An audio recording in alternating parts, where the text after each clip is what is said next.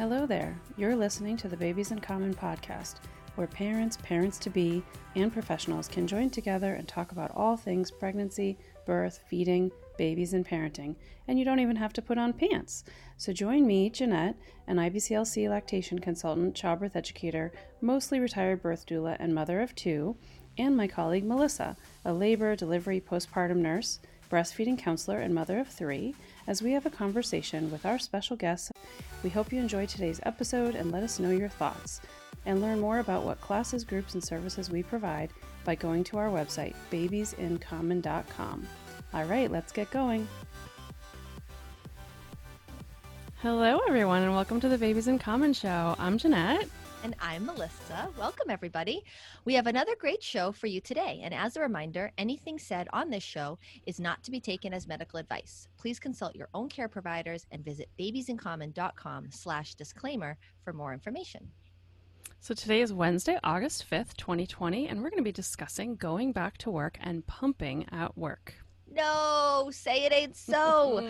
but it is an experience that many birth givers in this country, in America, face every day, especially since we are the only OECD country out of 41. That's the Organization for Economic Cooperation and Development that does not federally mandate paid parental leave of any kind. Out of so 41 today, countries out of 41 mm-hmm. industrialized yeah. nations. Mm-hmm. America's oh. great. America's great. so, our guests today are two local babies in common moms who made it work. Marlena Schaefer is our first guest, and Marlena graduated from the University of Massachusetts of Amherst with a degree in business management and received her MBA from Curry College. She's the marketing manager for a large dental support organization in New England and works um, in their corporate office. She gave birth to her first daughter, Evelyn, who we call Evie, in June 2019, and she is still breastfeeding and going strong. And she also happens to be my sister. awesome. And we also have our friend Julie Longchamp, and she graduated from Boston College School of Nursing, and she's a registered nurse who works 12 hour shifts on a busy hospital surgical intensive care unit. And she's the mother to three young boys, and she returned to work with each child, one, well, at least, let's see, so one with 12 weeks, another 13 weeks, and another one 17 weeks postpartum. And she had very different challenges with each baby. And she still figured out how to get coverage on her intensive care floor and find time to pump and store milk at the hospital. And she'll tell you a little bit more about that too. I feel like the only hard to pump well there's many hard to pump jobs many many but the other one that's very well represented among women is teachers i feel mm-hmm. like we mm-hmm. needed a teacher on here so if mm-hmm. any teachers want to send us an email and want to share their experience of how they made pumping work teaching please send it to us yeah and that's why i also have we have two groups, two Babies in Common Facebook groups that are specific to those two jobs. One's called Teachers with Pumping in Common, and the other one is called Medical Workers with Pumping in Common. And they can be joined by anybody around the world, but that those two jobs have very specific kind of environments. Versus, I love today that we've got Marlena here too, because she's in a corporate job, so that's one type of environment but it tends to be a little bit more common, I suppose. Although I don't know what the statistics are there, so um, I would assume that there's more people working in a corporate environment than hospital vitamin, a hospital or a medical environment. But I don't know. Either well, way, I'm glad to have jobs. you both here today. Yeah, thank, thank you for you. coming on to our show. Yeah. So we'll, awesome. Yeah. Taking time from your babies today, which is cool. So we'll start with statistics because Melissa loves statistics. You know I do. Um, so in December 2019, the Pew Research Foundation reported that the share of mothers who are working either full or part time in the United States has increased over the past half century from 51% to 72%. So two third. Sorry. Uh, see, that's why you're good at statistics, Melissa. Um, three fours, three fours. And out of the aforementioned 41 OECD countries, remember the Organization for Economic Cooperation and Development, the United States is the only industrialized nation that doesn't federally mandate any paid leave for new parents. Oh, and furthermore, here's another staggering statistic. Forbes reported that 25% of new mothers in the United States return to work within two weeks of giving birth 25%. Others, only six weeks for a vaginal birth or eight weeks for a cesarean. Again, many times mm. this is just state uh, job protection, not uh, compensated in any way. Um, and many feel lucky to be able to take 12, again, of course, unpaid through FMLA, or maybe using all of their sick time or vacation time in order to be able to afford it. Um, and unless they work for a company like Netflix, it's likely that if you wanted more time with your baby, you would just have to choose between going back to work or leaving your job. Mm. And so if a parent wishes to continue a breast or chest feeding relationship and or wishes to continue to provide their own milk to their baby while they're away, they will need to find some way to express or pump their breast milk while they are at work. So that's why we've invited Marlena and Julie on our show today to hear, you know, any tricks of the trade or uh, barriers that they faced and so that we can all learn from each other. So let's start with Julie during your first pregnancy, uh, which was about six years ago, six, seven years ago. Yeah, um, seven, almost seven years ago. Oh my gosh, our kids are getting so big. Mm-hmm. Uh, you were working as a registered nurse, as we said, on a surgical ICU floor. Uh, you went back nights. And when you were pregnant, um, what were you planning regarding feeding your baby in general? And what were your plans for returning to work? I always planned to breastfeed. I didn't know too much about it. I definitely expected that it was going to be easy. Um, I didn't buy any um, bottles well or i didn't register for bottles i didn't um, think about formula or research any of that i just planned on breastfeeding and i planned on it being easy and not an issue oh right. but the cosmos had something else in store did now um, were you always planning on going back to work uh, when you I were was. pregnant and yes. so did you feel confident that you were going to be able to find the time to pump you know honestly i guess i had never really thought about the challenges or how much work it was going to be.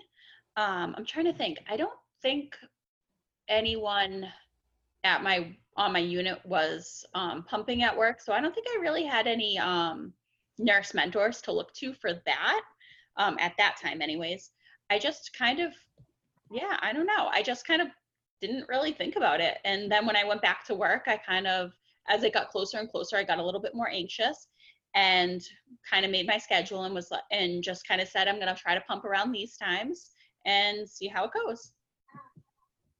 I remember you talking about how you had to get coverage because some of the yeah. people you were taking care of could have major so medical issues.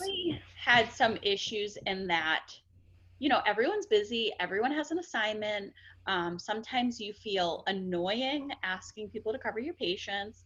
Um, also sometimes people are really busy and their assignments really busy and you know that they don't have time to watch your patients or maybe they're not going to watch them as closely as you feel like your patients need to be watched. Oh yeah. Um, i know that feeling. trying to split up my assignment and ask one nurse to watch one patient a different nurse to watch another patient which made it a little bit easier rather than handing off my one my assignment to one nurse making them have four patients. But was your like nurse manager supportive and was was there ever like a superior that would come in and help support you with a patient? No.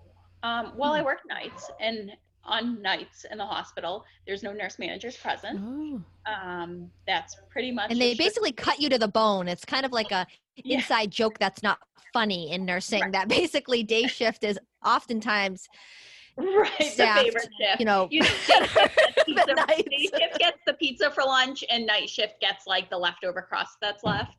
Oh. you know that's kind of how it is in the hospital on days versus nights. Um so while so there was no management present. There were um at my hospital i assume most hospitals at night there's a nursing supervisor who's kind of in charge of the unit. Mm-hmm. or in charge of the hospital so the problem with that is that oftentimes the nursing supervisors are either A, so removed from nursing practice that they really aren't even qualified to take care of patients anymore, or B, they don't have critical care experience. So, oh, wow. you know, maybe some of them do, but not all of them. That's not a requirement for being a nursing supervisor.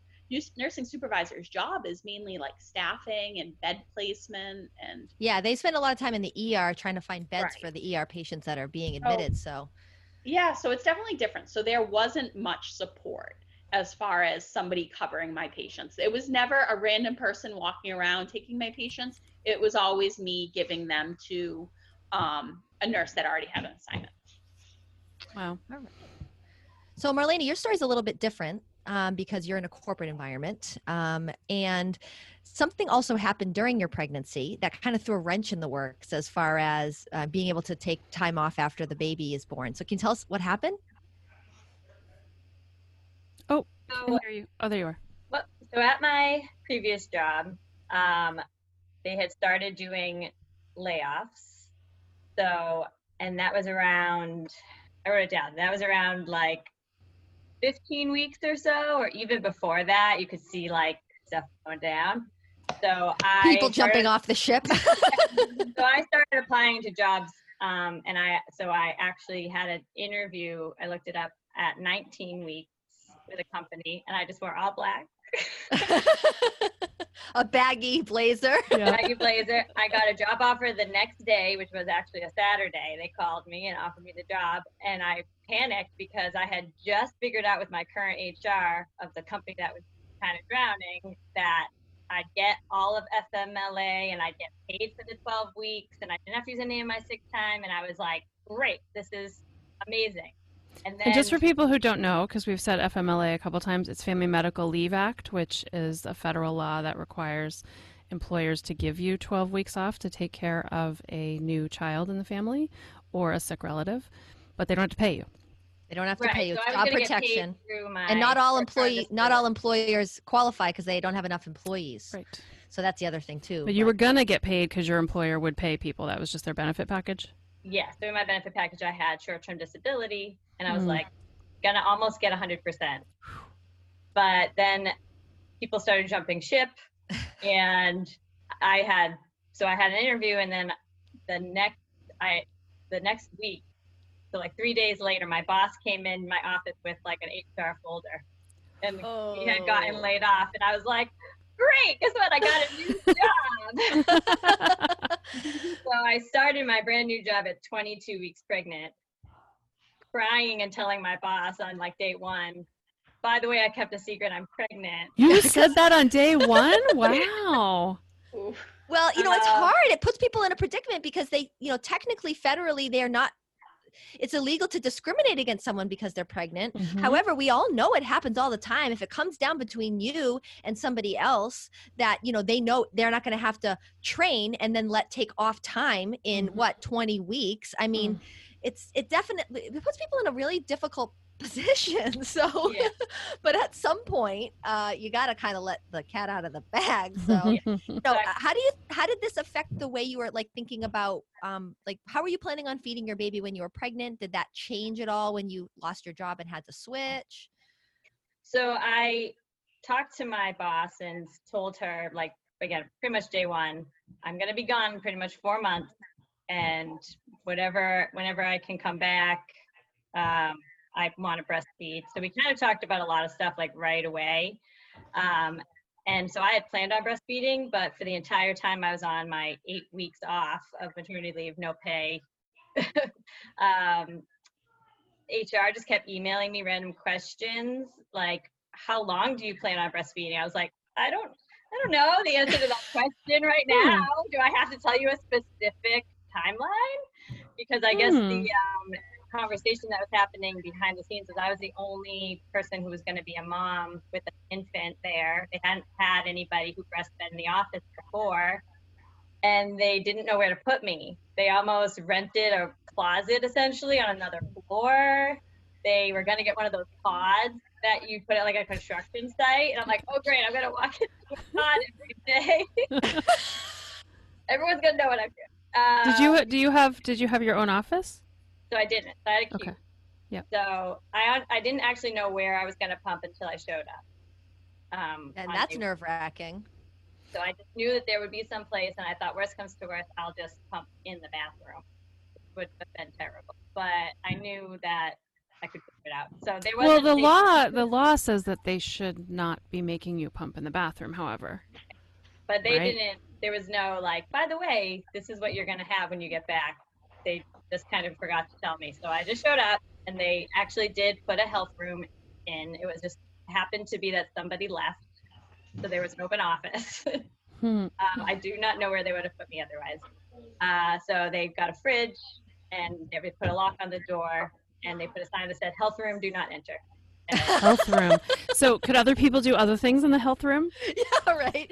Does everybody just go in there to get their vaccines on and things like that? Or take a nap, you know? They, I don't, there was, they said that they didn't, they didn't want to call it the nursing room. It was just the health room in case other people needed to use it. Mhm. Like, got it, got it.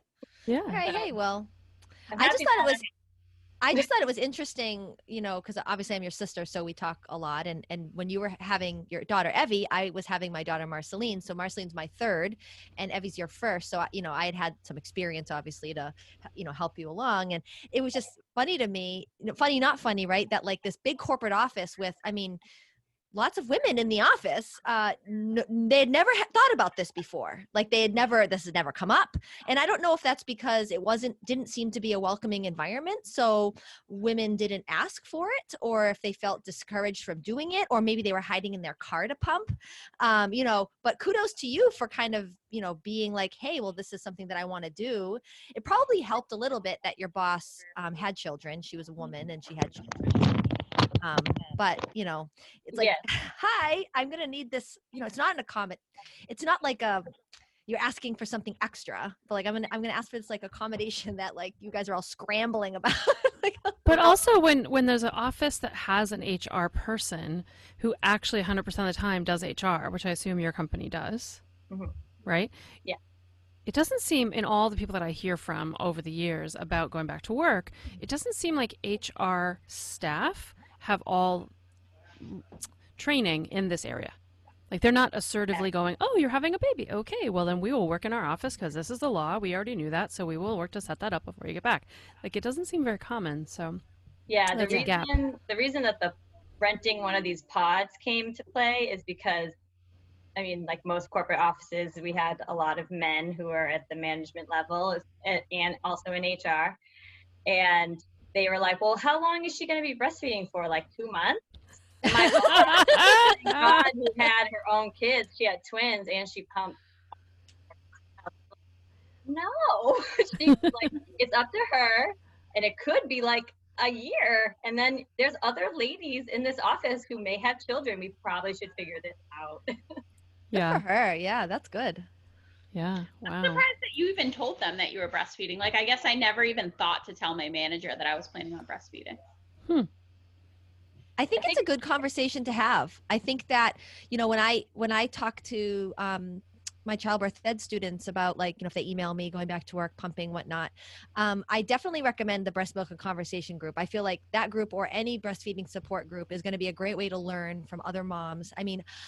As a nurse who had worked with breastfeeding women as a labor and delivery nurse, when I had my first, I would not have survived my first year of breastfeeding without breast milk and conversation because you, I I I learned so much from the other moms that I wor- worked with. It it what it didn't matter that I understood the anatomy and physiology of a lactating boob. You know, like it was there's so much about parenting and breastfeeding that's just like kind of you know experience experiential right so um Just the logistics of pumping and when. I mean, I Oh, get those totally. questions every time in group, right? When do I start pumping? Which bags do you guys use? Do you freeze in the bags or do you refrigerate it first? And then can you combine the milk? Like, there's so many Absolutely. questions. and And are you pumping right into the bags when you're at work, or do you pour it in? What's safer? How are you storing it? do you have a cooler do you have a refrigerator yeah What if you have a job a job where you drive around all day and you literally don't have an office to go to and you're pumping in your car? I mean, there's so many nuances.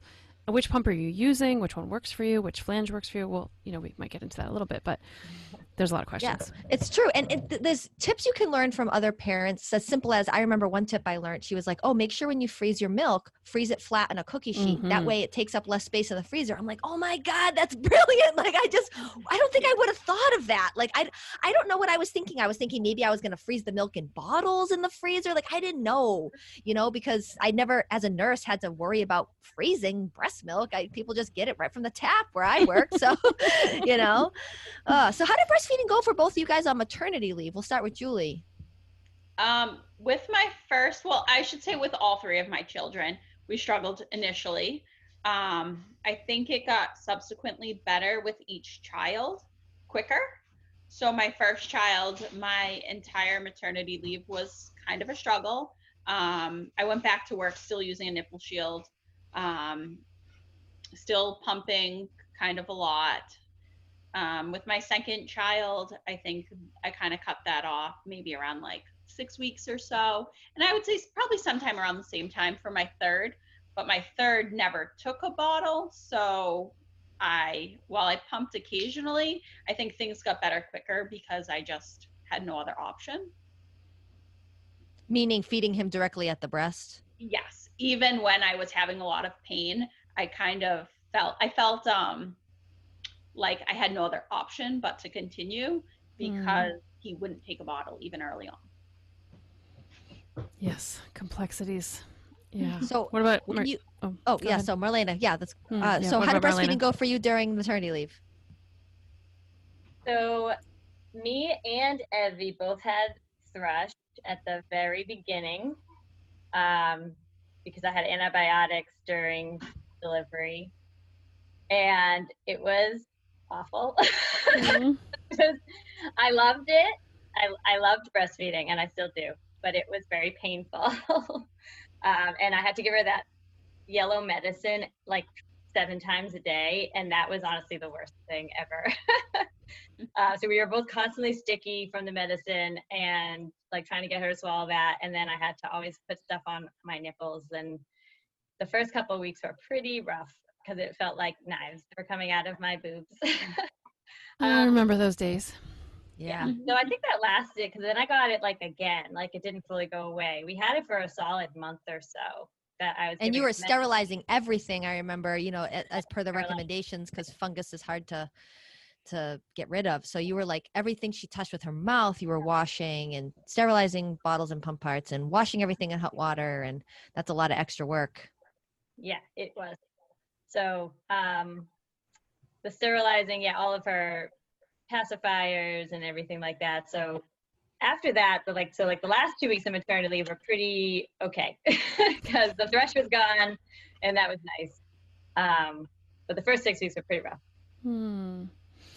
Wow. And then you're getting ready to go back to work, and what were you doing to get ready as far as like how much milk did you have in the freezer or the fridge? And how often were you practicing bottle feeding? What were you doing to prepare for the weeks leading up to work? Julie. Um, well for me my first he got a lot of bottles early on because we had a lot of struggles with breastfeeding. And so pretty much from early on he was getting bottles. Initially just over initially we are trying to just do them overnight and then we kind of started gradually weaning off overnight.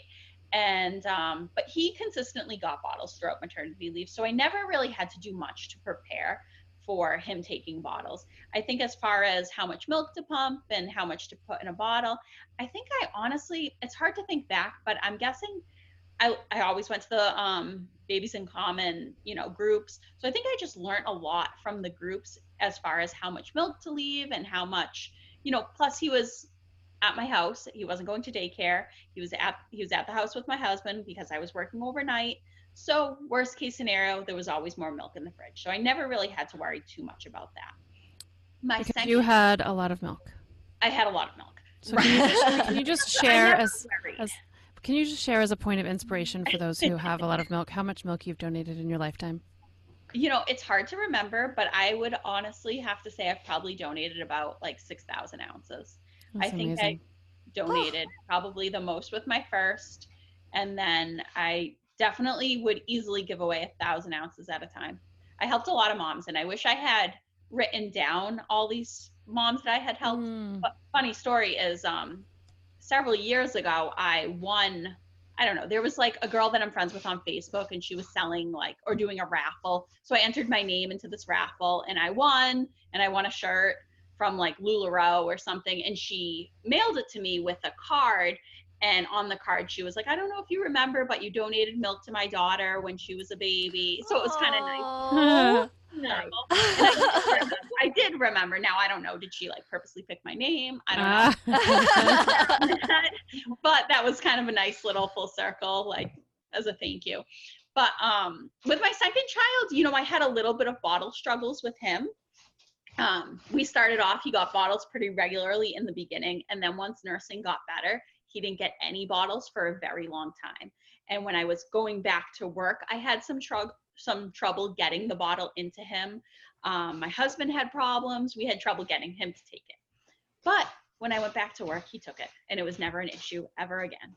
He took his bottles and it was never a problem. I remember that first day back to work, um, texting the daycare provider, oh, did he eat? And he ate fine. My third child, um, Oh, he- Gav. yeah. so he was my troublemaker.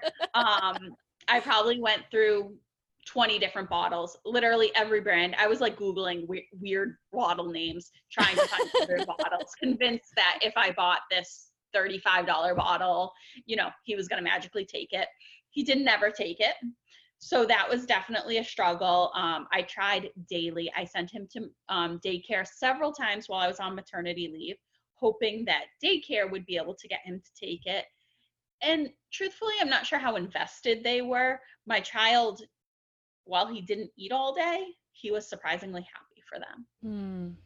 and never was asking to eat, was never fussy, was never acting hungry. So they also weren't like, oh, this child won't stop crying. We got to feed him. They were just kind of like, well, he's happy. I mean, I, I guess he's good. Yeah. And I was more anxious about it, knowing that I was going back to work for these 12 hour shifts, leaving, you know, I work in Rhode Island. So leaving an hour before, coming home an hour late, gone from 6 a.m. to 8 p.m. Mm. I was very anxious that my child was going to be dehydrated and kidney failure. You know, I Mm. had teamed up this whole crazy thing. I have a friend who is a NICU nurse and was like, well, maybe you can just drop an NG tube down. Well, so they can see the figure it works. And I was like, I don't know how to do that. I can't do that on a baby. I was like, I don't think that's, I don't think that's like a Spoken thing. like a true NICU nurse. Just drop an NG. You know, just drop it. it's like, ah. So that was very stressful. Um, we ended up, per Jeanette's recommendation, maybe two weeks before going back to work, buying a sippy cup. And he took to that pretty much immediately. While daycare wasn't great at feeding him the cup, and that was a little bit of a struggle. My husband would often go to daycare on his lunch break um, and feed Gavin so that he at least got a feeding in. Um, he did take to it pretty easily, and my husband became a pro very quickly. So Yeah, it I Wow, mean- good for you for thinking outside the box on that one. yeah. yeah, I it, was, it was a huge struggle. I definitely thought my child was going to starve to death. I hear that all the time, and in retrospect, like that was three years ago, two years ago, three years ago, and um, there's so much that now people have taught me and Hmm. other people about how to help babies take a bottle and figuring that out and it doesn't always work of course there's some kids who are just like i like it from the tap i'm not going to take this plastic Yeah. thing and so you try everything and, and and none of it works but at least in many cases something works. But one of the things with your second baby we always have to wonder for anybody's baby that's not taking a bottle or to prevent them from not taking a bottle is to make sure as much as i love how breastfeeding at the breast is a lovely thing we live in a modern society. If you're going back to work we have to be really sure your baby's going to drink from either a bottle or a cup. I don't care which one. But i do care which bottle it is and which cup it is though i'm more picky about my sippy cups now too but making sure that your baby's taking it at least three times a week is kind of my general recommendation at this point. You know, not just, oh, they took it at two weeks or four weeks or whatever. They took it for a few times. We're good. They'll take it. And then we'll wait another two months. And then now you're at the week before you go back to work and panicking because your baby won't take a bottle. You know, I it's think like, for ugh. us, one of the struggles was, especially with our third, he never wanted it from the beginning. Mhm. Right. Then it became such a chore for my husband to try. Right. With this screaming child and two other children who were two Mhm. and four at the time, that he would always say, just nurse him, it's so much easier. Yeah. and it was so much easier. And given all the issues and struggles I had with nursing, I was so excited that he was finally nursing and nursing so well, and that it was easier that I did just want to nurse him. And I didn't push the bottle thing. And, but like I said, it was never easy from day one as far as the bottles. So it was just always so much easier. And my husband would always just say, Oh, he'll take the bottle. It'll be fine. It'll be fine Mm. and I think I had kind of like secretly convinced myself it'll be fine. And Yeah. then, you know, a month, six weeks, or whatever. So before going back to work, when I was trying every day and it wasn't working, I was just had this like growing anticipation and was like, oh, we definitely should have done this from day one type thing Mm. but you know like i said it was so hard to get to where i was with nursing that i was like almost fearful for something to intervene and cause Sure. problems. Mhm. Yeah, I can see that. Yeah. So Marlena, what about you? How did breastfeeding go for you during? Oh, wait, you already talked about that. Did you do anything to prepare for going back to work regarding feeding the baby? So I did go to some of Jeanette's groups, and I also went to an, another mom group. So I asked a lot of questions about how do you mix the, the milk together and I, all of that stuff. So I got all of the information I needed, which was great. But I did procrastinate on giving Evie a bottle because I just have not been good with any change after Evie's been born, like with changing to feeding or baby led weaning or whatever whatever it was. I always like waited just until the end because I didn't want to change what was working. Um, so, but we were lucky. We tried one bottle. We went on a walk, got some ice cream one day.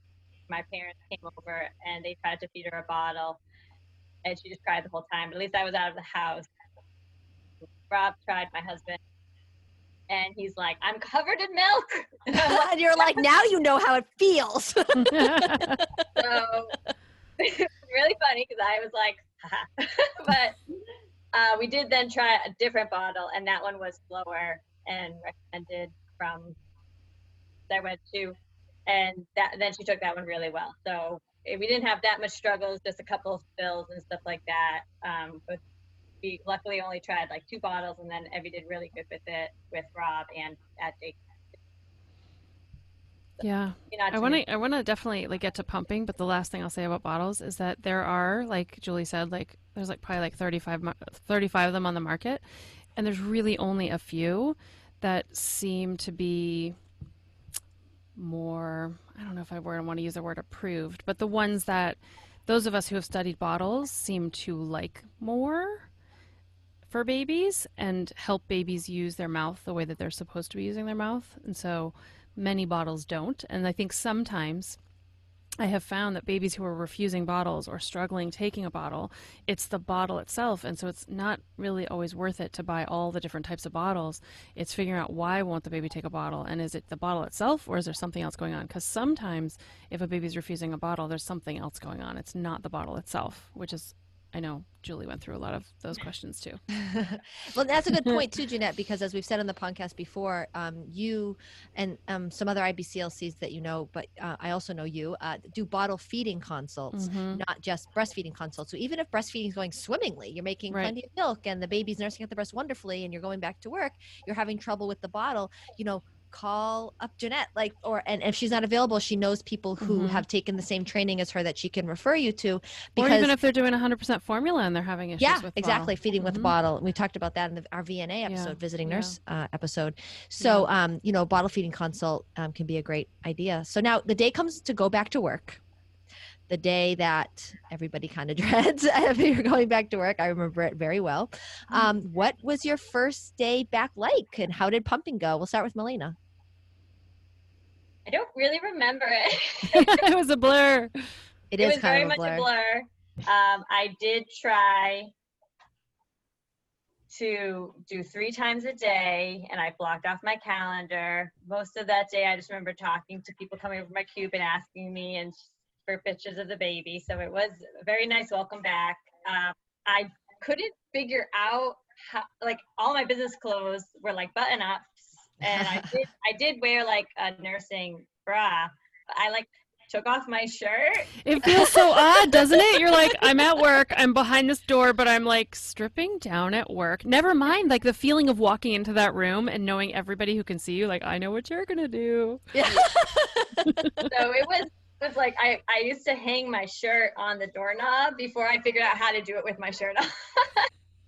and like I didn't have to be like totally naked. I wouldn't walk out without a shirt on and just my sweater that I would put over my shoulder. oh Oh, my god that's so funny yeah I was nervous. by I was accident. like because one time I walked to Target and like my thing was like down and yeah. oh your flap oh my shirt was up and I'm like, "Bruh, you have to tell me if I'm walking out of the house without a shirt on. If I had a nickel for every time my boob was hanging out. Um, so the first day back went okay. It went by fast. I, I pumped like I thought. Um, so that was good. But yeah, it was. And what were you doing while you were pumping? Are you because the law says that you are supposed to be given breaks to pump, but it doesn't say A, that you have to be paid for those breaks. So but you if your your employer could say that if you take that break and you're not working during that time that they can add that time to your day so that you'd have to stay like an hour and a half later if you pumped three times for half an hour or so. Or were you taking work in and doing work while you were pumping? Or did you find like some people do that you can't do work because hormonally your brain needs to be entertained with something that's not work to be able to get the milk out? So i worked while i was pumping because i pretty much I always have been the person who eats eat my lunch at my desk so I can go home faster, unless the job required me to take that hour lunch break. To which I would just go to like TJ Maxx and spend too much money or something like that. Uh, so since I didn't have to do that, I would bring my computer in and I would work during it. I would always look at the baby like baby pictures or, or pictures of Evie first to like get it started and then I would work because I didn't want to stay extra time away from the baby. So I was always like around my pumping and typing on my laptop and sometimes I would take phone calls and I would just mute when I wasn't talking or I would turn I would turn off the pump, hit the unmute button, talk, hit the mute button and then turn the pump back on. and so you had a pumping bra, which is helpful, yeah. I assume. I did so wear a pump I did wear like a the five dollar pack off of five five pack off of Amazon. not, it wasn't very flattering, but yeah, and it, it depends. Same, like five shirts that I could unbutton quickly that were mm. none of my business clothes were helping with that situation. Oh, yeah. that's something to think about for anybody going back to a corporate environment. Yeah, I'm very grateful that my job as a nurse, I get to wear pajamas basically. I think scrubs are the greatest invention ever. Hmm. That's why I pretty much took my shirt off because I was button it, but it was still very tight everywhere. So sure. I couldn't like I couldn't do anything.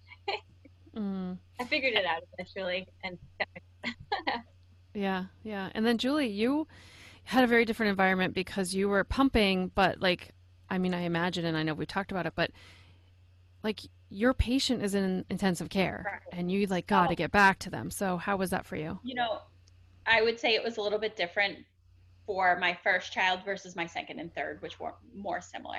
My first, I was working nights, so that was a challenge um, you know, it's funny when I first, I remember my first day back like very vividly. I was up to float and I walked in. Oh God, that means float to another unit. I had to float to the medical ICU, which oh, like God. I was already sad. I cried my whole way to work. I cried the sure. whole day. You know, it, I cried probably the week before. Um, I walked into work. Everybody was like, Julie, it's so nice to see you. How's the baby? I immediately started crying. Oh. Like the mention of the baby just made me cry. You know, it was a disaster. Somebody voluntarily floated for me. So I didn't have to float. So that was very nice. Um, I didn't know that there was a pumping room at the hospital. And I didn't know to ask. I just, mm. I hmm. don't know. I just didn't know. I didn't know that was a thing. I didn't know who to ask. But sometimes that room is so far away from you anyway that yeah. it's not logistically feasible for you to use it. So I never, I, I never actually found out that there was a pumping room until I had my second child. Hmm. my hospital actually has three of them, hmm. um, but it didn't really matter because I was on nights. So I figured, okay, I'm gonna pump. I had kind of these like set times in my head. I wanted to pump around nine, one, and four. I was leaving my house at 6 p.m. I think 5:45, 6 o'clock.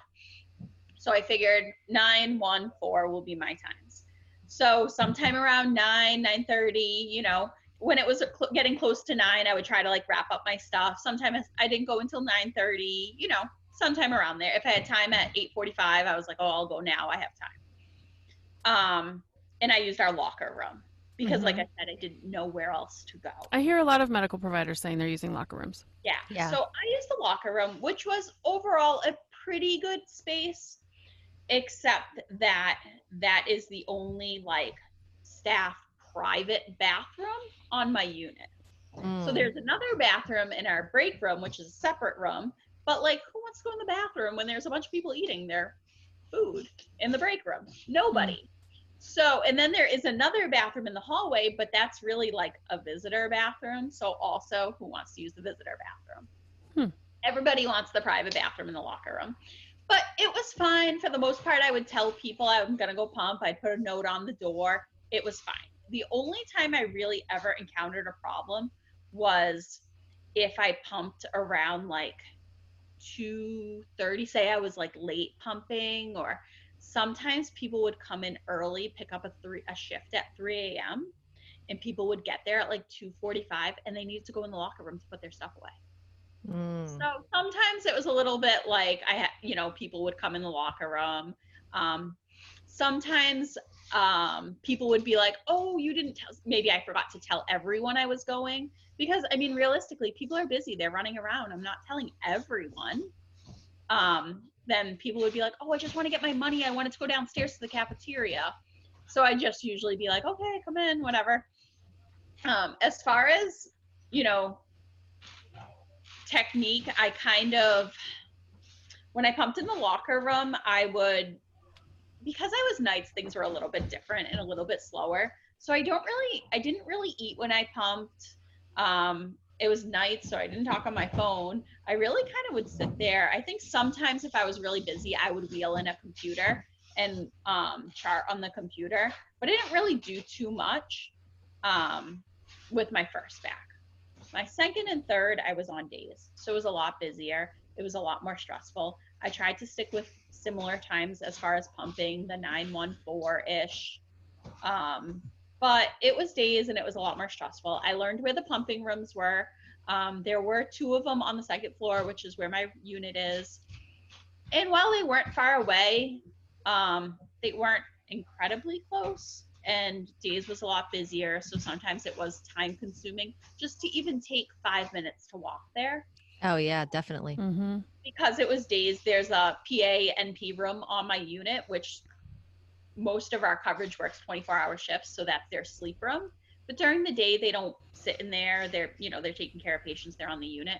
So i was very fortunate in that i would just tell them can i use your room to pump?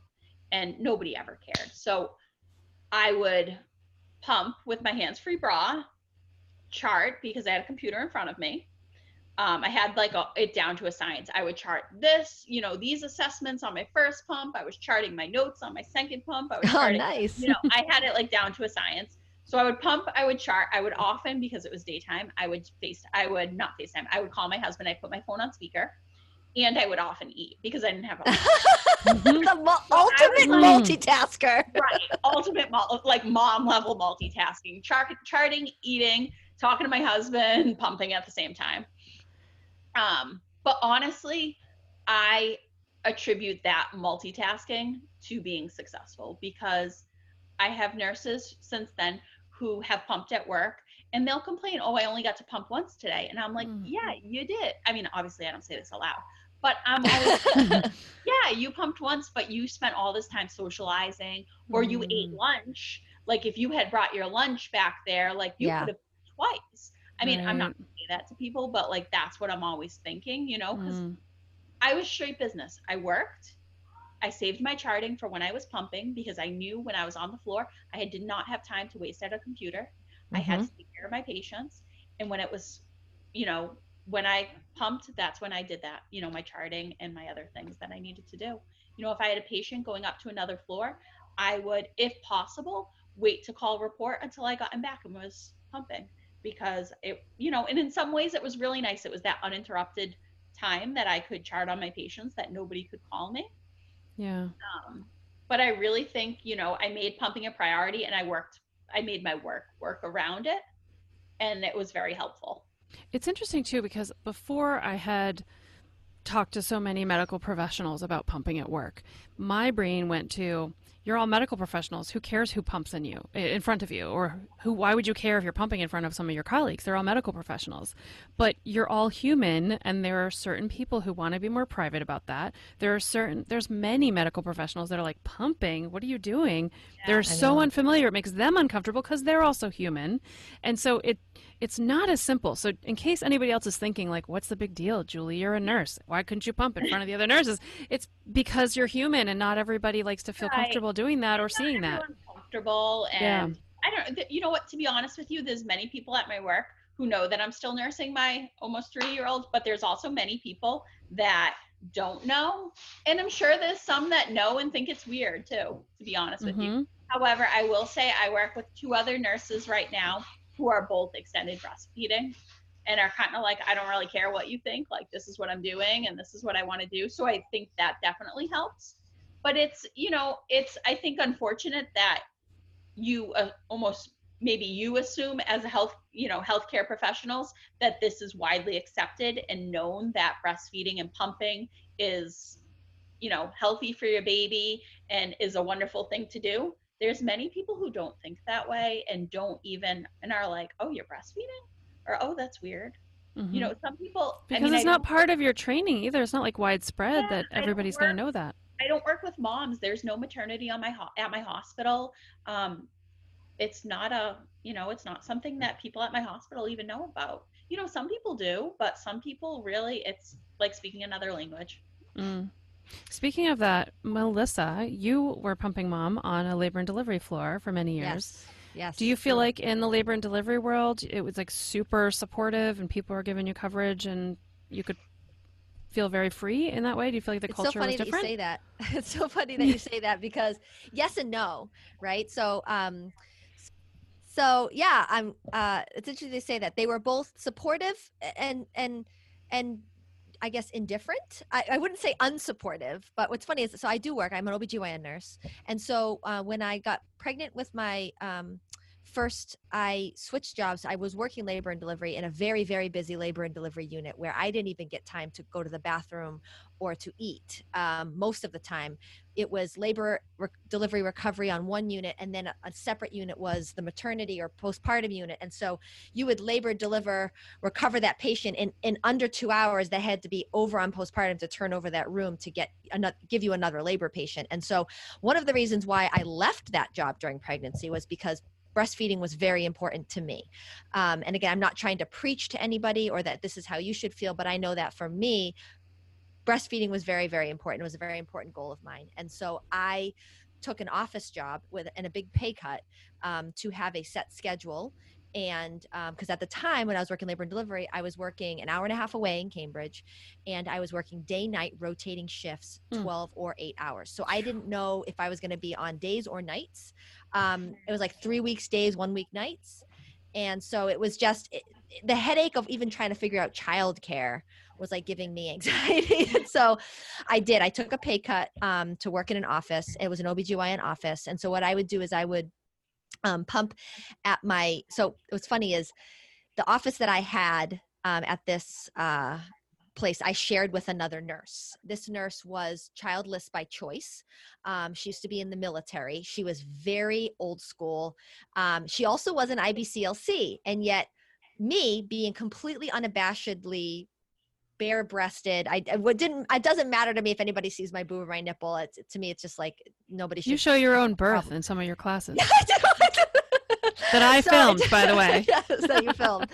um, I did not pump in that office, even though it was just me and this IBCLC. She she was just such a she was such a prude. I'm gonna be honest. Like she was wow. just such a prude that I was like, I knew it was gonna be an issue. And so huh. I would just go in because all like the doctors and nurse practitioners would have offices, but they weren't always all there at the same time. They worked different days. So I would just go in an empty office, or sometimes I would go in an empty patient exam room and just um, wheel in like a, a, Mayo stand, which is like a metal, you know, uh, ster- sterile stand, and I would like put my pump on that and plug it in and and and pump. Um, so and that's, that's another idea for pumping is no matter where you work, does somebody have an office that they could vacate for 20 sure. or 30 minutes yeah. to help you pump? And I've said that to many people and they're like, oh, I haven't thought to ask. And, and like, maybe I could ask. Even teachers like, ask your principal. Sure. And a lot of people are like, the principal's like, sure, I'll leave. I got things I need to do anyway. Or like at my husband's school, you know, there's, um, like he's a math coach and so there's you know he has his own office um, but he's not in it for many periods of the day because he's teaching with other teachers in their classrooms. So you know my husband you know I, i've told him like when there's a pregnant person at his job like a, another pregnant teacher i'm like tell her that your wife like is a nursing mom and like that you will gladly leave like you know because sorry it might, it might, be i don't want them to be like why does he want me to pump in his office? There like a secret camera in there or something like i'll be like you know tell him that your wife's a labor and delivery nurse and that you know how important it is to pump and that like you know if they need to use your office to pump like it's air conditioned and like you know let, let them use your office. So um, definitely ask around if you're a teacher or something like that. With my second i was still working in an office um, but it was a it was a, a different office location. And at that point i was sharing the office with this amazing nurse practitioner friend of mine who was also nursing and pumping. So we would both be pumping at the same time. And, and do it on our computer and we would be i would be doing phone calls triage calls and she'd be you know um, uh, you know charting. And what's really funny is we were just busy right? Like she tried to block off her schedule for when we you know she could pump but like the medical assistants were like constantly interrupting us to ask questions about where can i schedule this patient? or you know do you want me to call this patient for you and tell her to come 15 minutes later? and so in the beginning we were putting a sign on the door that we were pumping but after a while like we just left the door open because you know I mean, the medical assistants were all cool and you know it was an OB/GYN office so we were just like you know what we what I what we would do is we would take the arms out of our shirt so that the shirt would be around our neck, put our pumping bra on, hook up the pump, then put the shirt back on. So it was kind of covering the pump. There was no nudity. And, and so if they came in, it was what's funny is in the beginning, they would come in and interrupt and they'd start talking and then they'd realize we were pumping and they were like oh oh my god i'm so sorry and we'd be like it's fine it's fine and then after a while they were just like they would just completely ignore the pump and ask their questions and get out so that worked out. With my third at that point i was working um, uh, eight hour shifts evenings ldrp at a community hospital so what was so nice labor and delivery that, postpartum yeah labor delivery recovery postpartum. So once a patient delivered we didn't have to rush them to another unit. They stayed with us in that room and so there was no rush. So um, i also worked with a number of incredible breastfeeding pumping moms whatnot in that in that unit. So they were always you know offering to to cover for me or whatnot. Um but uh but what i i actually there was a pumping room on our floor. It was part of the special uh, not the it was part of the well baby nursery. Um but that was even too far away. Even though it was probably i could throw a baseball and hit the door. It was just with labor and delivery things happen so quickly and i needed to be able to see the strips. So anybody who is an ob nurse knows that um, even when you ask someone to cover your shift it's funny julie that you yeah. say that you you sometimes when people say they'll cover your patients, you know they're not really going to watch them. mm. So I might say to somebody like, "Oh, can you cover my patient in 10? She's sleeping with an epidural." And they would probably cover her light, but they might not have been watching her strip. And so what I would do if I if I went down to the breastfeeding room, I couldn't see the baby's heart rate on the monitor. So I would pump in the break room because there was a big screen with all the baby's heart rate. So that way I could at least monitor the baby's heart rate. Now there was quite a few times where I would see a decel and I would just unplug and run down the hall and just leave my milk on the table because you know didn't happen very often, but every once in a while. Um, and it was the break room, of course, so people were coming in and out. But at that point, I had had a pump that was different than the pump I had with my first. It was incredibly quiet. The only way you could tell I was pumping because I just had my scrub top pulled over and I was eating, like Julie said. I think that's the key in in many many jobs, but definitely nursing is multitasking. Um, pumping was important to me breastfeeding was important to me. I didn't want i already worked 3 to 11 it already took me till midnight to get out to finish my charting. I didn't want to be there till 1 in the morning right trying to finish my charting if i took an extra time to eat lunch. So i would um, i would pump and eat um, and watch the strips. And uh, people would be coming in but the only reason the only way they would know if i was pumping is if they put their hands on the table because the pump would vibrate the table. So what's really funny is the chief of obstetrics one time which is a guy he comes in we're all sitting around eating but but but but nobody even realizes that i'm pumping because nobody saw me hook up and i have my scrub top pulled over. And even though it's poking out the pump parts didn't poke out that much. I'm eating. My lunchbox is in front of me, so you couldn't really tell.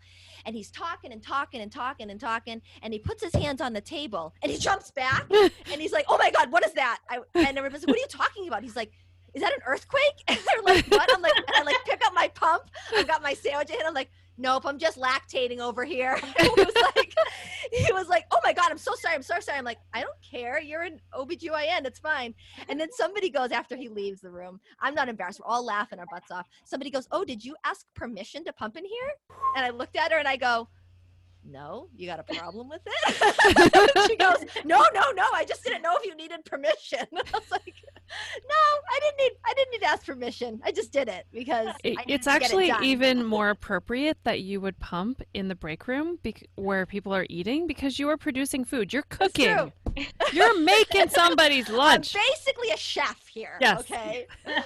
oh my God. That's so true. So, Marlena, do you have any funny pumping stories or, or drama that happened because you were pumping or things people said to you?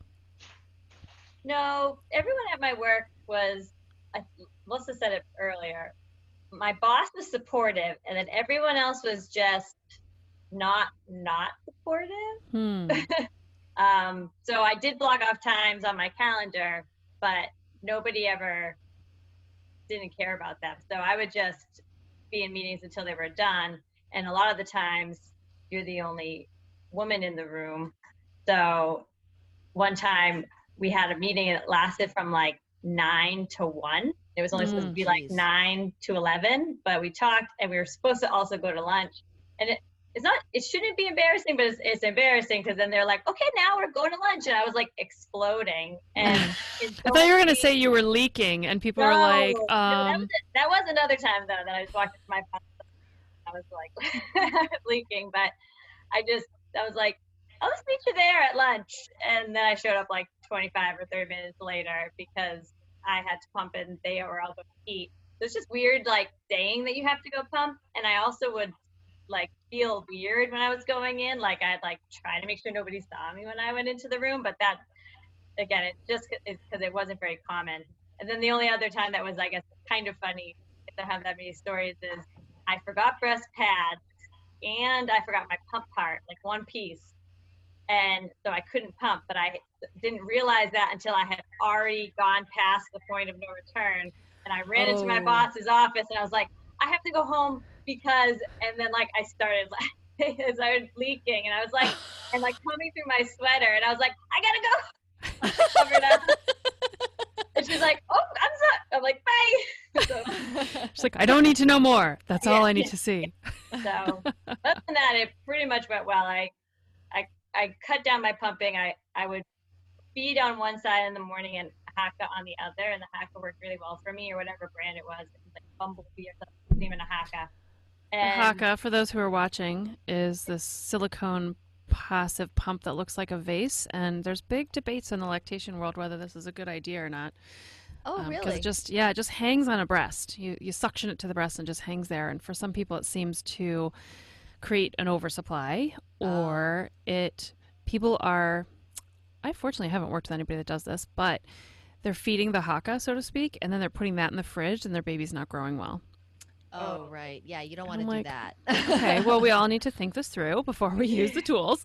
Um, but but even just using the Haakaa like while you're driving, it's silicone. You know, it shouldn't be distracting, and it's probably safer. Uh, well, definitely safer if you have a pumping bra on to have the Haakaa on because you don't want to accidentally knock it off and then get distracted when you're driving. But it's like a really easy, non-electric, nothing that would damage you if God forbid anything happened. But I think that's helpful, or just while you're, you know, nursing your baby to be able to collect a little extra on the side. It doesn't work for everybody though. It, I was lucky. It did work for me very well. So I would get almost a full Haakaa and I would just wow. feed her on one side instead of switching in the morning. So then I could eliminate a pump when I got to work because mm-hmm. I wanted to pump around ten, because but I never could. Like if you get into work at eight thirty or nine, you're not pump taking a break at ten o'clock. So I wouldn't take a break until like 11 or something like that. So that worked really well for me. And then I could do two other pumps and then I would leave and go home, eat heavy. Sweet. So what kind of things would you recommend now, knowing what you know now, having pumped for these children, what kinds of things would you recommend to people who are planning on going back to work and pumping, logistically wise or gear wise, or setting aside time, conversations to have with providers? I mean, they're your bosses. What would you say? Julie? I think for me, I had it very streamlined. You know, I would wear um, uh, nursing tank.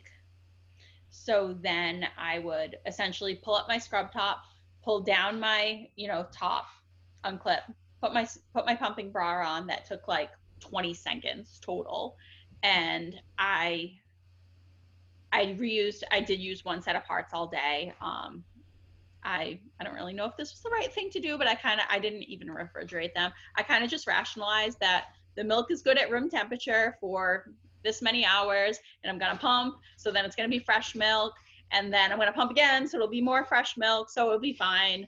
I don't know. It worked for me. My babies, ne- my children never were affected by it. Yeah, I mean that's not the official guideline, but that's what a lot of people do, and I think the honest truth about what I think about that is there's the guidelines, and if your baby is immunocompromised, if they're fragile, if they're in the NICU, you're not going to do that. Right. Or if if you're you know, if you work on a sick floor and you want to pump in a patient room, probably not a good idea, you know? Right. But you, if everybody's healthy, there are thou- hundreds of thousands, I would say, families that will do exactly what you do, Julie, and everybody right. will be fine. But you don't want to make that recommendation for everybody because it's not appropriate for everybody. Certainly. But it's it's exploring what works for you after you figure out why are the recommendations there in the first place. Certainly. And I think that for me at least was a huge time saver. I didn't, you know, with my first, I had the um the wipes and I would wipe down the parts. Mm-hmm. But honestly, that phased out pretty quickly. Um, it was just time consuming. Truthfully, I didn't have much time. Um, I definitely I made pumping my priority. So I did everything else around pumping. I said that was important to me. I, you know, obviously I never I wasn't telling people, "Oh, I have all this milk in the freezer." I was literally telling people, "If I don't pump right now, my baby doesn't eat." So like I got to mm. go. Mm-hmm. Um, I definitely would try splitting up my assignment and you know seeking out people who weren't super busy or maybe had patients in close proximity to mine um, i think eating while pumping was definitely key um, i had my stuff just very organized in a bag and i just had it down to, a great routine um, yeah i just did you ever get good at hand expressing i really didn't No, I really never tried that. Mm. Um, I always no. recommend that because when you're going back to work, sometimes like like Marlena, you said you forgot a part. Yeah, you know? I, was, I would always pack my stuff the night before, so I was very. Um, I actually was very fortunate. And then I never forgot anything. I did one time have a girl um, that was pumping on the night shift when I was working days, and we had very similar milk coolers. Hmm mine was empty, had like the four empty bottles, and hers was full. So I don't really understand how it happened. However, she, I think I may have pumped on the way to work. So there was some milk in mine. So maybe I had a little bit of weight. Anyways, she took my milk home with her. Oh. She went home, put it straight in the fridge, didn't open it, didn't look in it. Mm-hmm. I went to pump. Now she worked night shift. So I oh. went pump at whatever time I went to pump, opened up or picked up the cooler, and I was like, this isn't mine. Opened it, and sure enough, it wasn't mine. I didn't, it was just a black cooler. Hers was also just a black cooler. Neither of us had our names on it. Um, and I had to text her, and I was like kind of in a panic because I was like, I, I don't have bottles to pump into. Like, what am I gonna do? But this girl just worked all night and she's probably sleeping. Um, it took her a little while to respond. I was kind of panicking. Eventually, she did respond within the hour and just drove back and like switched it out. But you could have put your milk in a sterile. Um, I could. You or know, transferred that milk into a sterile um, pea So I, you know, it's funny because I definitely could have done that. And if this happened to me now, I would do that. Mm. Yeah. However, at the time, somebody convinced me because I believe one time I forgot to bring bottles and someone convinced me that it wasn't smart to use the sterile containers because maybe they weren't BPA free. Wow. And I believe them. Huh. And I mean, I don't know, maybe they're not, but like you're not heating up the milk in them. Right. So like right. it's fine. Yeah. But I don't know. I was paranoid. So I dumped my milk down the drain that day because I, I think I had two bottles and that was it. And I think I even reached out to the nursing supervisors and was like, "Hey, do you know anyone who had re- a baby recently on another unit? Maybe they have an Mm. extra pumping bags that I can like steal from them." And they, you know, didn't know anyone. So Well, I think another tip would be like take any bit of supplies that you need, including extra flanges, membranes, bottles, bags, anything you might possibly need, and just store a stash of extra stuff at your job or Yeah. in your car. So you always that have extra. Situation, I put a handful of um, bags in my pump, in my bag, and of course it never happened again. But Mhm. Of course, it never I did. was- Right. Umbrella, umbrella. Another thing that I did have happen was the have the hospital on generator power. So when the Mm. hospital goes on generator power, there's these like little red plugs that work, um, but only the red plugs work. The plugs that are white don't work. So um, the pumping room conveniently didn't have any red plugs. Oh. The PA room where I was pumping at the time also didn't have any red plugs. Um, I couldn't find red plug anywhere. My manager's office didn't have Hmm. any red plugs. Like there was no red plugs. So I was like kind of in a panic and I was like, what am I going to do? I have to pump. And Can't you go next to one of your ICU patients who's sleeping or heavily sedated and just put your back to them and pump while seated there? Yeah, I mean, really Right? Um, but I Uh, think I just woke up. Oh, you did? You know? you know, I can't remember. I feel like this may have happened a couple of times. Um, maybe once on nights and once on days. Um, ultimately, I just used a patient room that was empty, and you know, it's kind of weird because all the doors are glass, but you Hmm. just would I would just pull the curtain and put a sign and just hope like you know no doctors like walk in the wrong room to see their patient. Um, so I just did that because conveniently all the red plugs are in the patient rooms and at the Right. nursing station, but not in these. There should there should be a red plug in the pumping room. Come on. Hmm. Yeah, I agree. Yeah. That's why actually I I my first two no, my first baby, I had a um a pump that had to be plugged in when I was presented with the option with my second of upgrading to one that had a battery pack, I did. I Mhm. spent the 50 Yeah. bucks to upgrade because my insurance would cover the one that you could plug in. But I had been in a s several situations with my first that were not even just at work. Like one time I was at a wedding and I needed to pump and I couldn't find anywhere Hmm. some, you know, to pump except the bar. So I actually pumped at the bar. At the bar or were you behind the bar? I was I was at one of the tables at the bar. Oh. Um, with my back to the bar, uh, and I pumped there. So, but uh, Did you make a Kahlua and cream with that? yeah, that would be a great idea. I Mhm. should have done that. That would have been Mhm. great. Yeah, My I, like, I think backup no fail plan was I'll just go to my car. But again, walking to your car takes so much extra Yeah. time It that does. you Yeah. didn't plan for. Yeah, depending I on the guess- weather, your car might be crazy hot or crazy cold. Yeah, I mean, yeah, yeah, that's true. I mean, I, I guess I would just say have.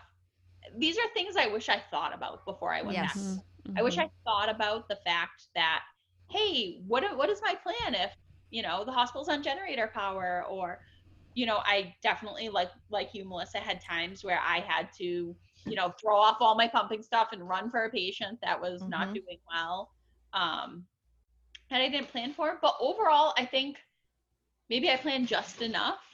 Because the, if I had planned for everything, I just would have had too much on my head and been too anxious. you know? exactly.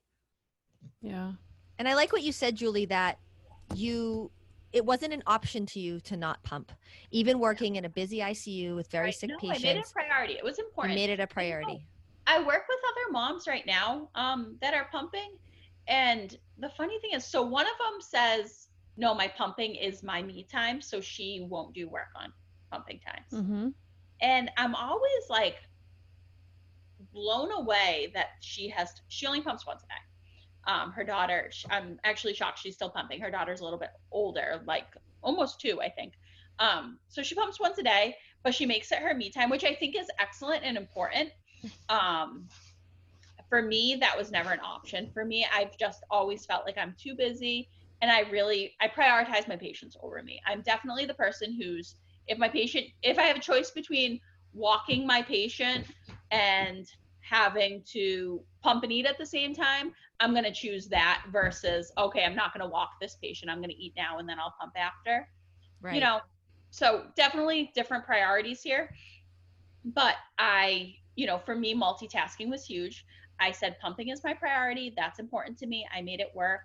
And um, I also highly recommend an, a pumping bra. I have Mhm. some friends who have never used a pumping bra, and they're like, I don't know how they do it. I Right, don't. I- they'll like, oh, it seems weird, and I'm like, isn't it weird to hold your flange on you the entire time? Like, don't your hands get tired? tired. Don't you want to do something like? don't you want to scroll on your phone, or don't you just want to do something? Be I mean, to- hands hands on pumping, like where you're actually squeezing your breasts, is really helpful, especially at the beginning of pumping, and at I the end of certainly pumping. would do that occasionally. Yeah, but you can do that with a pumping bra on. Right. Right. And I've just, yeah, I've met friends who have been like, I don't know, it seems weird. Or why would I? Or or they have one pumping bra, they hated it, and so they just assume that there's not a better one out there, and they don't I use one. even- w- I had one friend who was like, I don't know, it seems weird. And I was like, listen, I'm buying you a pumping bra because it's 20 bucks and you'll be thanking me for this because it's worth it. It's so worth it. I agree. thing. I don't know how anybody pumps without a pumping bra. I mean, mm-hmm. people. It's it always is interesting to me how people spend their money on baby stuff. They won't spend the twenty bucks on a pumping bra, but they'll Right. spend four hundred and fifty dollars on a stroller system. And I'm just like, the amount of time that you're going to be pumping, if, Right. if if Right. continuing this breastfeeding relationship is important to you, it's like, it's like spending a ton of money on like a sleeping bag, but not on your pillow that you use every Mhm. night. It's like if you're going to spend three hundred and fifty dollars on a sleeping bag, you're going to use once every ten years why wouldn't you spend $70 on a pillow that you sleep on 10 hours or you know a day for yeah, I just Ten hours. sense to Who's sleeping I ten hours? some people not me not any moms what about you marlena if anybody is listening going back to a corporate environment uh, male dominated environment an environment where not any you know would you have any recommendations for how to make pumping work for them So I definitely think at least putting it in your calendar and having a reminder is helpful because then you'll not lose track of time. So I did keep it in my calendar, even though I didn't always abide by the rules.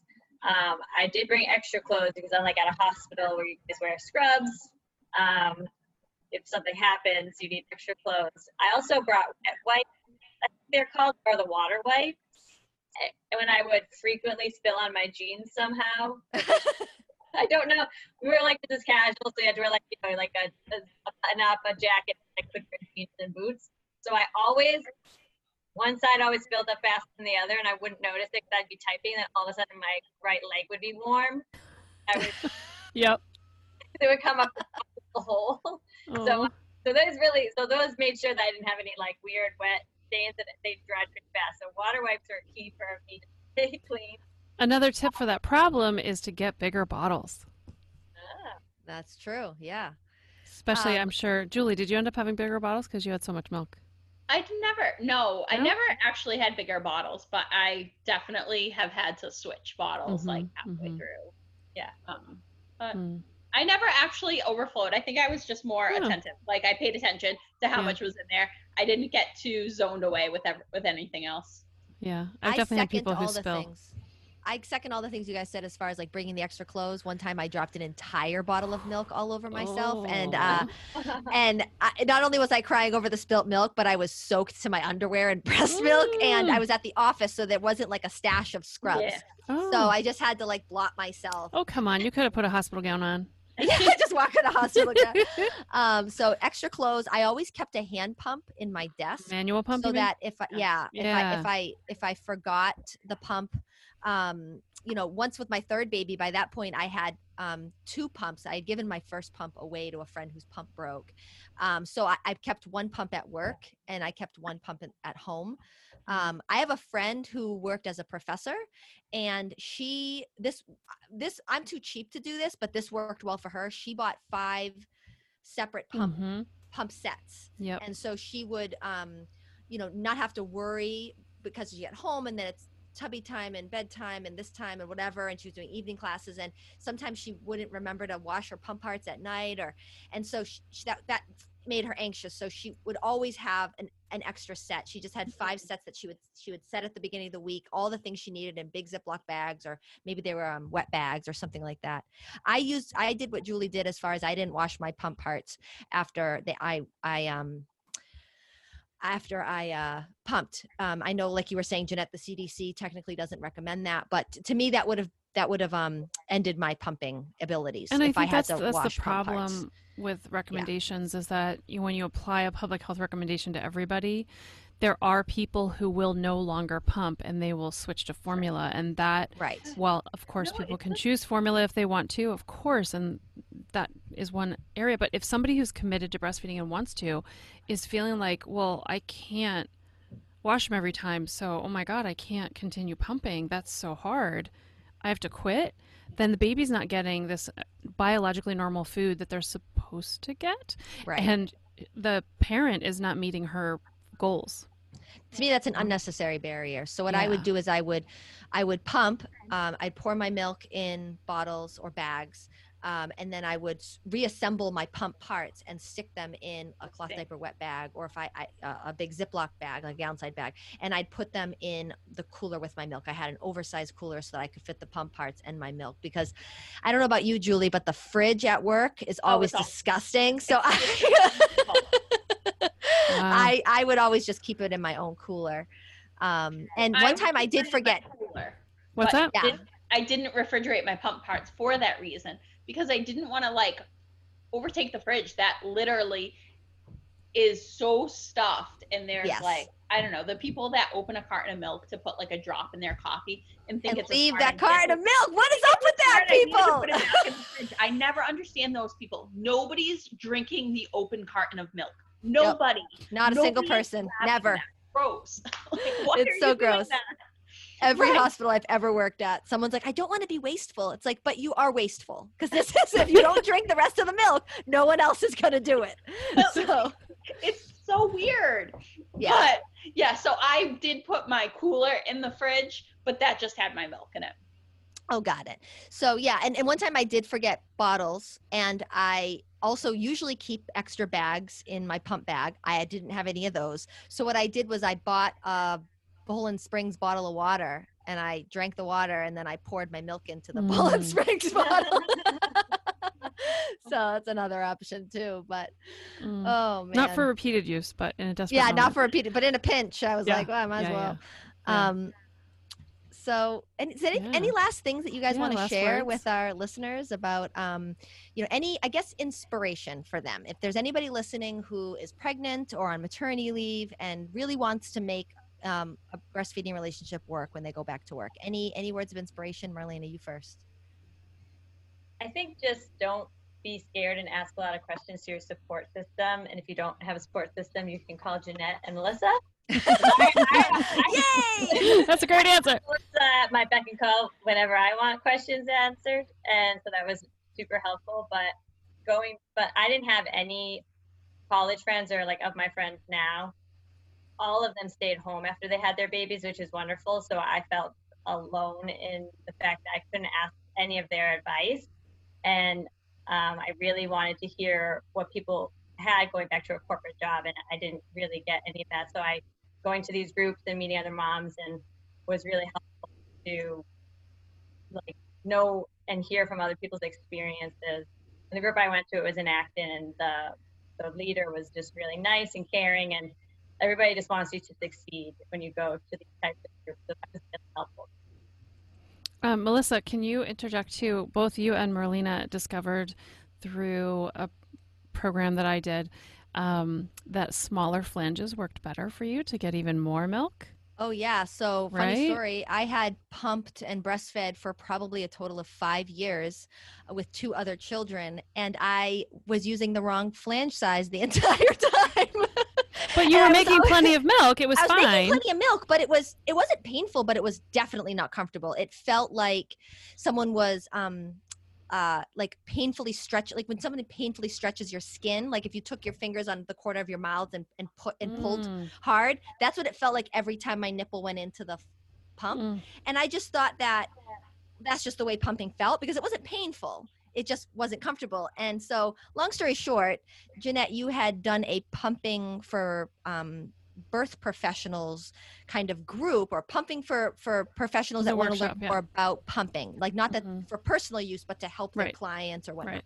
and you had asked on the babies in common facebook page if anybody was actively lactating would come and be like an in-person model and so i was like i show my boobs to anybody sure so yeah, so there were like four or five of you, and we were just trying different yeah and so and you were different like flanges. hey hey melissa why don't you is, is that really the flange you use and it was the standard 24 millimeter flange that came with my pump and you were like I was like, yeah. And you're like, try this. I think it was a 17 millimeter. It was really tiny. Um, and when my nipple went into it, it touched the sides of the barrel, which I thought was the answer. I remember it being a 15. Yeah. A 15 maybe. Okay. 15. Because I remember like, my the way I remember it was I was like you it, you didn't look like you were totally comfortable. You were making plenty of milk, and you didn't necessarily. In that moment, to me, I wasn't thinking, "Oh, you should have a smaller one." I actually just wanted you to try it. I remember, I feel like I, I even said, like, for just kicks and giggles, would you try this smaller one? I don't even know like how you're gonna feel about it, but just and you're like, yeah, whatever. yeah. And then So- you you put it on.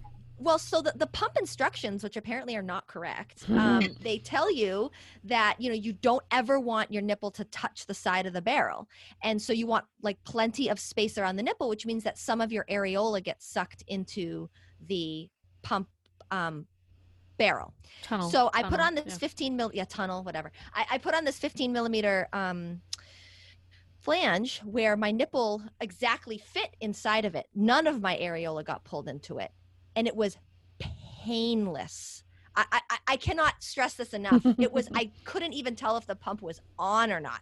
There Yep. was no stretching, no pain, no discomfort You were like, and I got like two extra nothing. ounces on like each side. It was something Mhm. insane. Mhm. And so I I you know got those flanges um and yeah, my pumping I I I, I you told Marlene to about you- him, and Marlena's I like, did, "I'll try it." yeah, I was like, you got to try these flanges, Marlena. So, um, it goes to show you that like you do do pumping consults. Um, Mhm. if anybody is you know interested in going, and I can to do work them and- virtually.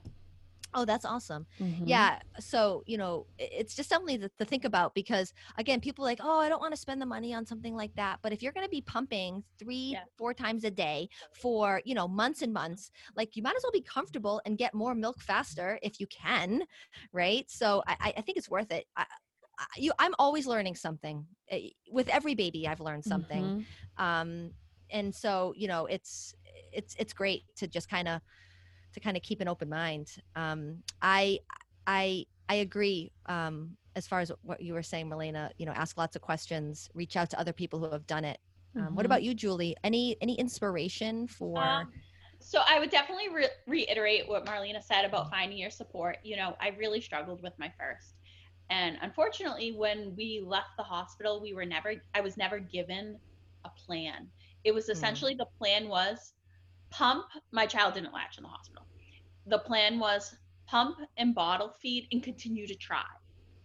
Mm, And I didn't really know anything better. And I was anxious to get home. And I was just like, I had spent the whole day crying because he wasn't latching. And I was just like, okay, that's the plan. So I went home and I went with that plan and I continued to try, but I knew it wasn't normal.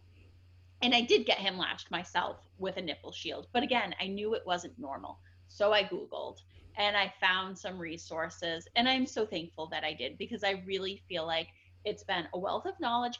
And you know, I'm not the type of person to give up. So maybe I would have figured it out on my own and like been fine.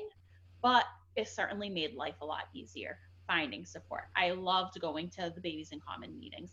It was so helpful, you know, just to be it was like something I looked forward to, not just because it was like a breastfeeding group, but because it was a group of other moms who were in the same predicament that I was in, who was going through the same things that I was going through. And it was just nice to be able to show up and nobody cared about anything. Like nobody judged you. You show up in your pajamas, you show up looking like a million bucks. Nobody cares. You know, Mm. you're there to talk about feeding your babies and what's going on. And it was so supportive. And I feel like that definitely helped me get through so many struggles struggles with all three of my children um most more so the first and second. I think with my third i'm just so busy with my other kids that i you know unfortunately haven't had time to go as much. Um so but i definitely would reiterate those finding your support and using your support system um when braden my second child went on his nursing strike at nine months i was you know overwhelmed and in a panic and you had suggested Jeanette to me doing a nursing party. And all these moms, moms that, you know, some of them I knew from group, some of them I never met. Some of them I literally had no clue who they were. But this these moms just came over to my house and I made them food. And everybody sat around and it was like we had our own in my house babies in common meeting.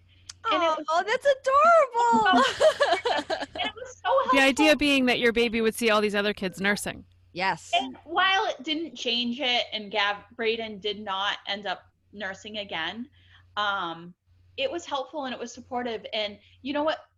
Even though it didn't make my child nurse, it gave me the strength I needed to say, I can pump, I can do this. Like I can exclusively pump now for the next, you know, three months or however long I need to, because I have these moms standing behind me. And some of them, like I said, I didn't even know. I met mm-hmm. when they mm-hmm. came to my house. And that's the kind of community that, you know, it's out there. You just, unfortunately, some places don't give you those resources. So mm-hmm. I definitely think finding your support system. And then I guess my other piece of advice would be that you can do it if you make it a priority. If this is something you want to do, stick with it and make make it your priority make it work because it's possible. I've had days where it seemed impossible but i prioritized and maybe i had to eat or maybe i skipped a meal even or maybe i you know had an coworkers that were annoyed at me because they were super busy and here i was handing off another patient. You know with my other two children i fortunately was working days so if it was really busy, I had no problem marching in my manager's office and saying, "I need to go pump. Can somebody watch my patients?" Mm-hmm. And well, and now there's there's pumps out there. There's mixed reviews and mixed results depending on the person, but some people are finding luck, not all, with some of those wearable pumps. Mm. Right, and I did did have a coworker who used one. Um, she trained with me on days and used it. Um, and then she ended up going to nights and using it on nights. She didn't stay too long at my hospital. She ended up eventually quitting pretty while she was still breastfeeding and just decided that she wanted to stay at home with her child. But while she was working, she did put it on and just work at the and worked right along. And she yeah, was like, bedside. days, and That's she was like, awesome. "This is important. I want to make it work." And you know, kudos to her because, like, like we've said, I wasn't in a, I'm not in a mom baby like unit. Well, I don't know if that would work for Marlena because those machines they're so quiet. The wearable pumps they're quiet, but they're to work quiet, in a corporate environment, they're larger, so you look larger. And Marlena, you said your shirts had yeah. to be kind of tight anyway. But you know, like if it's a quiet meeting and you hear, oh. Uh, you know, like, yeah, there's a lot like, of noise. I'm sitting next to you. What do you have in your shirt or your pants, Marlena? What's going on? That you can get away with that, but certainly yeah. I don't know that you could get away with that in a meeting. But you know, I think I would just tell people that if it's if this is important to you and there's no other option, you you find ways to make it work. People are very creative, you know. You can very mm-hmm. creative. I'd also say if creative you don't want to do it for you right? Like uh, if if you feel bad asking someone for help or making the time because you're like oh this is something that i'm asking for from me then flip it on its head like julie did and make it about the baby like this is something my baby needs. If i don't do this my baby doesn't eat. And so i'm not asking for a personal favor. I'm not mm-hmm. asking to go take a massage or a smoke break. I'm not asking to lay down and have a nap. Yeah. i i need to my, i'm away from my baby. That's already hard enough right? Nobody should have to have guilt about staying home or going to work, but you know we all do. And so one way I know that it helped me, the long shifts, the long drives to Cambridge, yeah. being away from my baby was like, you know what, this is something I'm doing for my baby when I'm away and he needs this. And when I'm not with him and he's with a babysitter, he's getting my milk that that yeah. smells like me and tastes like my milk and that is important to me so i am going to make it work not because i'm asking for something special but because this is something my baby needs if i don't pump my baby doesn't eat and that was i think that's a great mindset to have even though it we should feel like we can do it for us too. There's many benefits to us too but if you have to make it about the baby to give yourself permission to do it mm-hmm. then do that. It's it's something that is you know only you can give so. I want to add one more thing about that too is that I have met people where I've discussed thoroughly their their work situation and it's not ideal. It may not be what the law supports, but their work environment just does not let them pump the number of times that they should be technically pumping. And so it's like, okay, well, you're in that situation. It's not ideal, it sucks, but that's your life. So could you pump extra times when you're with the baby?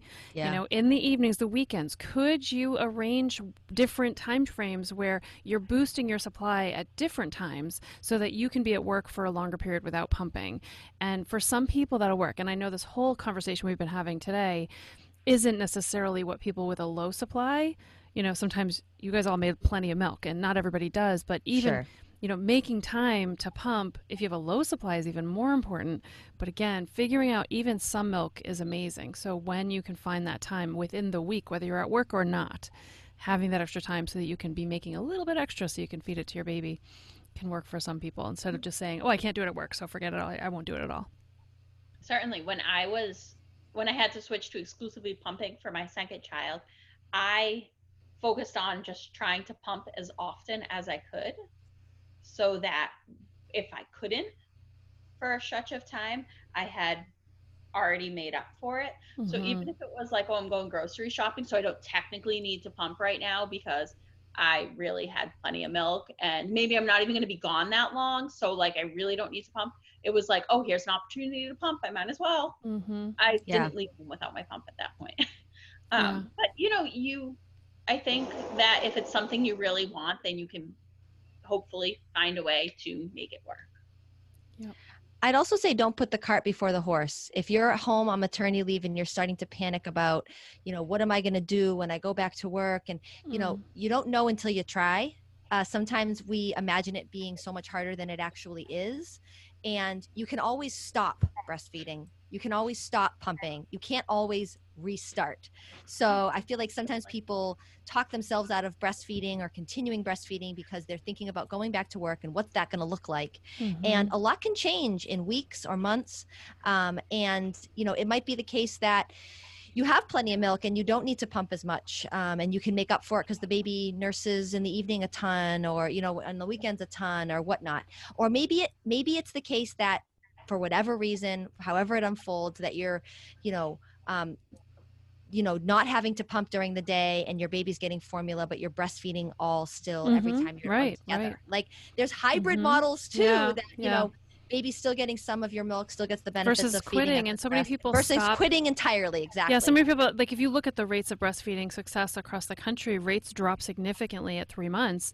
And a lot of times when I say to people, "What do you think is the number one reason why people quit?" They go, "Oh, because they're going back to work." And I'm like, "Well, that's not the one number one reason. A lot more people quit in the second or third week. It's not, you know, but it's really having the logistical knowledge and being creative and getting Right. that But I support is so think key. That goes along with having your support system because Absolutely. yes honestly, if you have this big group of people and they're all there to say, oh no, I did this, or no, you don't have to stop, you can do this, or hey, I actually formula fed and breastfed, hmm you learn so much with that group of people. So I, you know, I wish, I, I wish there were more groups out there. Maybe there are, and I'm just Well, now that we're virtual, yeah, Yeah. now anyone can join, and that will but- probably you know, you know. once we go back in person i think having that virtual support will also be a really great option to continue and everybody's going to be much more used to virtual so people who don't want to leave their house for some reason or have those two other kids at home can Yeah. be doing a meeting right. so- and you can just mute people so they don't hear Mhm. screaming Right. in the background. You know. yeah and you literally don't have to shower i mean i used to i always said in the in-person groups like show up unshowered we don't care